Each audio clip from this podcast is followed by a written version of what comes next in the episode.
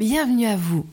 Dans cet épisode, nous allons découvrir un langage invisible qui nous impacte au quotidien. Je suis F-Topie, merci d'embarquer avec moi dans ce podcast. Vous me retrouvez tous les lundis pour un nouvel épisode qui questionne et nous fait voyager dans les évidences de l'ordinaire. Quel est le langage que vous devriez apprendre avant tous les autres pour vous donner un avantage certain? Et si je vous disais que des personnes utilisent un langage qui leur permettra à terme de contrôler le monde? Vous ne l'entendez pas Vous ne le voyez pas et pourtant, il a un impact incroyable sur nos vies, sur nos choix, sur notre vision du monde, et il parle en ce moment même pendant que vous m'écoutez.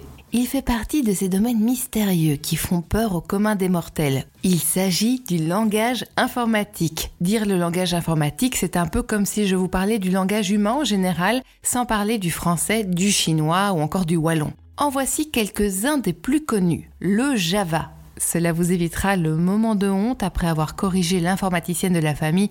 On dit euh, la Java 1, mais il y a aussi le JavaScript, le C++, Ruby, Swift, Python et le PHP. Il y en a des centaines, des milliers. En plus, tout le monde peut inventer le sien. Impossible donc de savoir combien il en existe vraiment. Et ils ont tous été créés seulement depuis les années 50. Je vous avoue que je n'y connais pas grand-chose, mais je n'ai pas peur de la technologie, alors j'ai fait quelques essais, où j'ai vu que ces langages, comme les autres, se composent d'un alphabet, d'un vocabulaire, de règles de grammaire et de signification.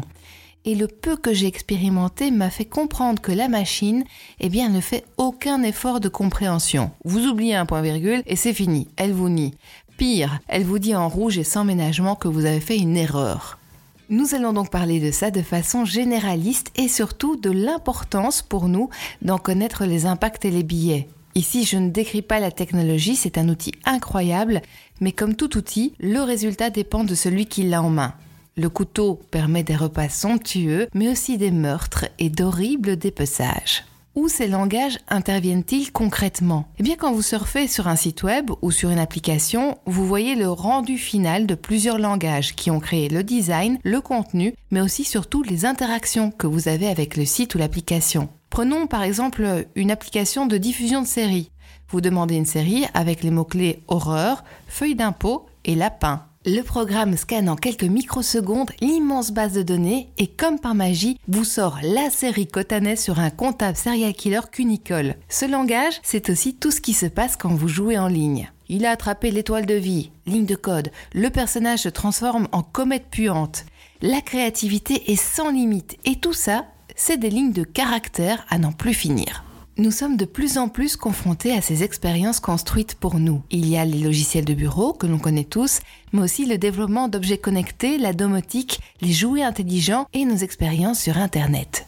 D'ailleurs, elles font de plus en plus appel aux algorithmes. Oui, on en parle beaucoup, mais c'est quoi en fait? Pour faire simple, un algorithme, c'est un genre de recette, une liste d'instructions qu'une machine effectue pour obtenir un résultat à partir d'ingrédients, des données, mais ce n'est pas magique. C'est un peu comme si vous laissiez une liste de tâches à un martien qui n'a jamais cuisiné. Si vous ne mettez pas éteindre la taque de cuisson, il ne l'éteindra pas. Même chose, si vous ne précisez pas nettoyer les ustensiles avant de les remettre en place, vous retrouverez votre cuisine dans un état lamentable. Ce sont les algorithmes qui choisissent les actus de votre fil Facebook, qui vous proposent des publicités ciblées. C'est eux qui utilisent les données récoltées sur vous un peu partout sur le web pour adapter votre expérience en ligne. Derrière ce qui semble super moderne, simple et intuitif, il y a donc des tonnes de concepteurs qui créent tout ça. Les algorithmes sont aussi à croiser avec l'intelligence artificielle. Mais c'est quoi? Selon Wikipédia, c'est l'ensemble des théories et des techniques qui permettent de créer des machines capables de simuler l'intelligence. Artificielle veut bien dire qu'elle est créée et nourrie d'informations par les humains. En d'autres termes, elle apprend toute seule via des algorithmes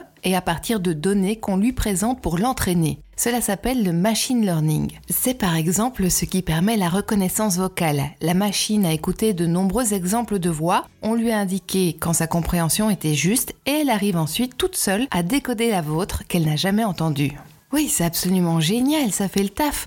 Pourquoi alors se poser des questions là-dessus? Comme il s'agit de machines, on a l'impression qu'elles sont neutres, car elles suivent des règles mais elles ne sont pas neutres. Savez-vous que malgré leur nom féminin, Siri, Alexa et Cortana, les assistantes vocales sont sexistes? Un rapport de l'UNESCO dit que le fait que les assistants vocaux soient des voix féminines envoie le signal que les femmes sont dociles et toujours prêtes à aider. Pire, jusqu'au mois d'avril de cette année, si vous traitiez Siri de salope, elle vous répondait ah, Je rougirais si je le pouvais avec sa voix de robot bien sûr, mais j'ai pas pu m'empêcher. C'est complètement hallucinant. Leur passivité face aux agressions verbales renforce les stéréotypes sexistes. Les entreprises ont justifié le choix de voix féminine par des études qui montrent que les gens aiment entendre une voix masculine quand elle donne des ordres et une voix féminine quand elle est là pour aider. Voilà des rôles hommes-femmes tellement intégrés dans la société qu'ils paraissent normaux. L'UNESCO tempère ces théories et met plutôt en avant le fait que ce sont majoritairement des hommes qui fabriquent les assistants vocaux. Pour pallier ceci, une voix non genrée a été développée, elle s'appelle Q et elle ressemble à ça. The world's first genderless voice assistant. Think of me like Siri or Alexa, but neither male nor female. I'm created for a future where we are no longer defined by gender, but rather how we define ourselves. Une voix non genrée ne résout pas tous les biais. Mais qu'est-ce qu'un biais Les biais algorithmiques, selon Wikipédia, se produisent lorsque des données utilisées pour entraîner un système d'apprentissage automatique reflètent les valeurs implicites des humains impliqués dans la collecte, la sélection ou l'utilisation de ces données. On l'a vu, les algorithmes sont majoritairement produits par les hommes et souvent les biais ne proviennent pas d'une volonté réelle de tromper, ce sont juste des oublis, des conceptions sexistes des concepteurs mais quelles sont les conséquences de ces billets? Une étude du MIT et de Microsoft montre que la reconnaissance faciale est plus fiable avec les hommes blancs. C'est une conséquence de la façon dont ont été structurés les algorithmes, mais surtout des photos qui ont nourri la machine, majoritairement celles d'hommes blancs. On la nourrit avec une représentation partielle de la réalité, elle fournit des résultats partiels. Les femmes et les personnes de couleur sont donc moins bien reconnues. Oui, et, et quoi? Eh bien, quand on sait que les services de sécurité aux États-Unis utilisent la reconnaissance faciale pour interpeller des suspects, on comprend bien qu'il existe un gros risque d'erreur pour certaines populations. Dernier exemple, un algorithme avait été créé pour trier les CV. Or, il a appris à privilégier les hommes aux femmes à compétences égales puisqu'il avait été nourri avec les résultats de recrutement précédents. C'est grave Oui. Peu de concepteurs sont formés au décodage des stéréotypes de genre ou à l'identification de leurs propres croyances. Il est aussi impossible de penser à tout. Mais avec un tel impact sur la société, développer cette part-là, éthique et morale, est incontournable. Mais si c'est possible de façon non intentionnelle, c'est aussi possible de façon intentionnelle. Bush a fait le 11 septembre et Hitler aurait fait un meilleur travail que le singe que nous avons actuellement. Donald Trump est le seul espoir que nous ayons.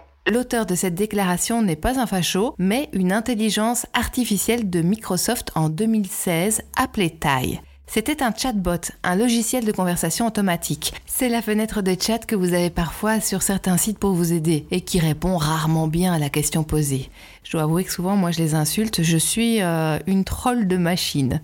Mais comment est-ce possible que Tai soit devenu raciste en moins de 24 heures et que Microsoft ait dû arrêter l'expérience? Eh bien, comme l'IA apprend des messages qu'elle reçoit, des petits comiques pro-Trump se sont amusés à la nourrir de choses racistes. Et on en vient à un risque de biais majeur de l'intelligence artificielle, les données. Elles sont collectées facilement sur nos objets connectés, le web, mais pour former ces corpus, il n'y a pas la même méthodologie que dans les sondages, où la façon de récolter est réfléchie pour être représentative, par exemple.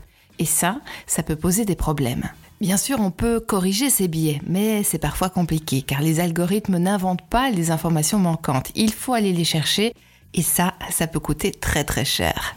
Face au développement de son utilisation, les algorithmes pourraient vous accorder ou non un crédit, donner des infos aux assurances, décider de multiples choses dans notre vie quotidienne. C'est donc un véritable enjeu de société. Ils sont d'ailleurs déjà utilisés dans l'éducation, la police ou encore la justice. C'est important de comprendre comment un algorithme prend des décisions, sur quelles données il se base et de pouvoir l'expliquer aux utilisateurs. Face à cet enjeu, l'OCDE a adopté cinq principes en mai 2019 que l'intelligence artificielle soit au service des intérêts de la planète et des individus, et qu'il soit conçu dans le respect des droits de l'homme, des valeurs démocratiques et de la diversité. Ils évoquent également la nécessité de leur transparence, de leur sécurité et d'un contrôle en amont de ces systèmes. Le problème, c'est que ces algorithmes, c'est un peu comme la recette secrète du Coca-Cola. De nombreuses entreprises ne souhaitent pas révéler leur secret de fabrication. Mais la question de responsabilité se pose également. Quand un algorithme discrimine une partie de la population, qui est responsable? Mais il y a d'autres impacts possibles. Portes, fenêtres, chauffage, tout contrôlé avec Internet sous-entend que nous ayons accès au Wi-Fi en permanence. Or, les pannes, ça arrive. Et s'il n'y a plus moyen de contrôler nos appareils sans Wi-Fi, cela nous rend complètement dépendants de cette technologie. Personnellement, j'ai un certain besoin de contrôle sur les outils. Hors de question de dormir sur le paillasson parce que ma maison ne m'a pas laissé rentrer. Ou que ma voiture prenne une décision à ma place, de freiner par exemple. Comment évaluera-t-elle le choix entre écraser un blaireau ou se prendre une voiture qui arrive à 100 à l'heure dans le rétro? Donc quand c'est possible, eh bien je choisis le plus simple ou le plus mécanique possible. Alors je vous ai présenté des exemples négatifs, mais des algorithmes ont montré aussi qu'ils pouvaient faire le contraire et diminuer les biais humains. Un exemple pour la justice où certains algorithmes permettent de réduire les discriminations envers les Afro-Américains. Même chose à Boston pour les inspections sanitaires où l'algorithme a montré une surreprésentation dans le choix des inspecteurs de contrôler des restaurants ethniques. Passons à un autre angle d'approche de cette question des algorithmes qui vous touche à chaque recherche Google ou sur Facebook. Les bulles de filtre. Des sites tels que Google, Facebook ont créé des algorithmes qui choisissent les informations qui nous sont présentées selon nos goûts supposés, mais aussi selon notre profil idéologique et politique. Oui oui, vous êtes profilé comme dans les séries criminelles. Ils utilisent entre autres votre historique, vos clics, vos interactions avec vos amis, ce que vos amis aiment, j'espère qu'ils ont bon goût, vos recherches Google et ils vous présentent uniquement les informations qui leur semblent pertinentes, y compris au niveau publicitaire bien sûr. Ce filtrage limite votre vision du monde en excluant une part de l'information. On va prendre un, exemple imaginaire sur l'installation du géant Alibaba à Liège par exemple. Quelqu'un considéré dans son profil comme à droite trouvera des informations sur les opportunités économiques. Quelqu'un plutôt profilé à gauche aura des informations sur les emplois précaires. On a donc accès à une vision incomplète des infos. Je le vois sur mon propre fil Facebook, c'est confortable, mais je ne vois jamais passer les arguments de ceux qui voient le monde différemment ça me paraît un peu dangereux parce que ça nous enferme dans des groupes très distincts qui ne pourront donc jamais se comprendre tant on a accès à des informations différentes. Les algorithmes sont aussi devenus incontournables pour gérer les big data. Cela désigne des quantités astronomiques de données nous concernant ou mesurant l'état du monde. Un corpus de données tellement grand qu'il dépasse nos capacités humaines d'analyse. Cela rend possible des statistiques à l'échelle mondiale et quasiment en temps réel. Obama a par exemple utilisé ces big data lors de sa campagne pour analyser les opinions politiques de la population. J'avais lu qu'après l'accès à l'information, la création de communautés était le nouveau pouvoir, mais les big data permettent de capter le réel de masse pour l'influencer. Et ça, c'est un sacré pouvoir. Vous souhaitez avoir un petit avant-goût des données collectées sur vous? Accédez tout simplement à votre Google Dashboard. Vous serez peut-être surpris de voir toute votre vie enregistrée minute par minute. Cela dépend bien sûr de la façon dont vous avez configuré Google. Ces données sont collectées légalement puisque vous avez donné votre accord. Oui, c'est vrai que souvent on ne sait pas pourquoi réellement. De toute façon, si vous souhaitez avoir accès à des fonctionnalités gratuites, vous n'avez pas d'autre choix que de les donner. D'où la célèbre phrase du 21e siècle, si c'est gratuit, c'est vous le produit. Je ne dis pas de jeter son smartphone et Internet, mais cela me semble important d'être conscient de ça pour ensuite faire nos propres choix. Je ne peux pas parler de big data et d'algorithmes sans parler de l'impact sur l'environnement. Sur Internet, c'est dématérialisé, ça semble léger les données, mais en fait, pas du tout. Les systèmes de stockage dans les data centers et les systèmes de refroidissement de ces machines consomment énormément d'électricité. Pour vous donner une idée, un data center d'environ 600 000 m2 consomme l'équivalent d'une petite ville. Internet et les technologies de l'information représentaient en 2018 4% des émissions mondiales de CO2, soit autant que l'aviation dans son ensemble on conserve absolument toutes les données, même cette photo de soirée honteuse que vous pensiez avoir supprimée. Il y en avait des données en 2013, 8000 milliards de milliards, tellement énormes que je ne sais même pas m'en faire une idée. Je crois donc ne pas me tromper en disant que l'on dépense beaucoup d'électricité et d'énergie pour garder énormément de conneries, comme par exemple les spams qui pourrissent dans les boîtes mail parfois des centaines de milliers de fois la même info. Si on pouvait déjà juste supprimer les doublons, qui se comptent en millions, en milliards ou en milliards de milliards, cela allégerait drastiquement la masse d'infos stockées. Petite info, chaque requête que vous effectuez sur un moteur de recherche correspond à 7 grammes de CO2 Un mail, c'est 20 grammes et plus si vous l'envoyez à plusieurs destinataires ou si vous mettez une pièce jointe. Pour réduire l'impact écologique, nous pouvons diminuer le nombre de pages consultées en utilisant des mots-clés précis ou encore supprimer les mails inutiles. Note à moi-même, éviter de regarder trop de conneries. Les analystes de Greenpeace ont calculé que la vidéo Gangman Style, visionnée près d'1,7 milliard de fois, en plus d'avoir créé des scènes étranges dans les boîtes de nuit, a induit une demande d'électricité équivalente à la consommation annuelle d'une petite centrale. Un autre gros sujet est la menace pour la vie privée. Ah oui, c'est vrai, ça existait un jour, la, vie privée.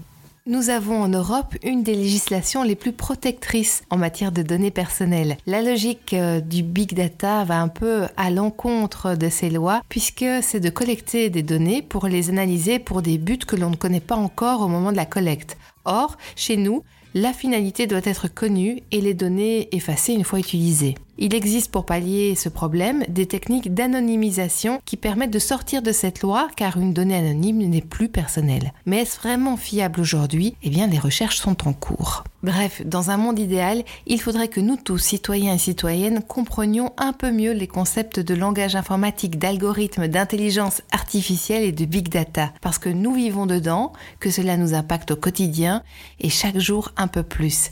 Ça pose des questions de société, des questions politiques et éthiques, et je pense qu'il faudrait également former les enfants à son fonctionnement et son utilisation. Mon utopie, utiliser cet outil extraordinaire pour réaliser des projets de société humains et égalitaires. Votre défi, si vous l'acceptez cette semaine, est très rapide. C'est d'aller voir, si vous ne savez pas trop à quoi ça ressemble, mais justement à quoi ça ressemble du code ou un algorithme. Google est votre ami ou pas? Merci de m'avoir suivi. Rendez-vous lundi prochain pour un nouvel épisode. Vous pouvez me retrouver sur Facebook sur Evtopie, Eve comme le prénom et Topic comme la deuxième syllabe d'utopie. À lundi prochain.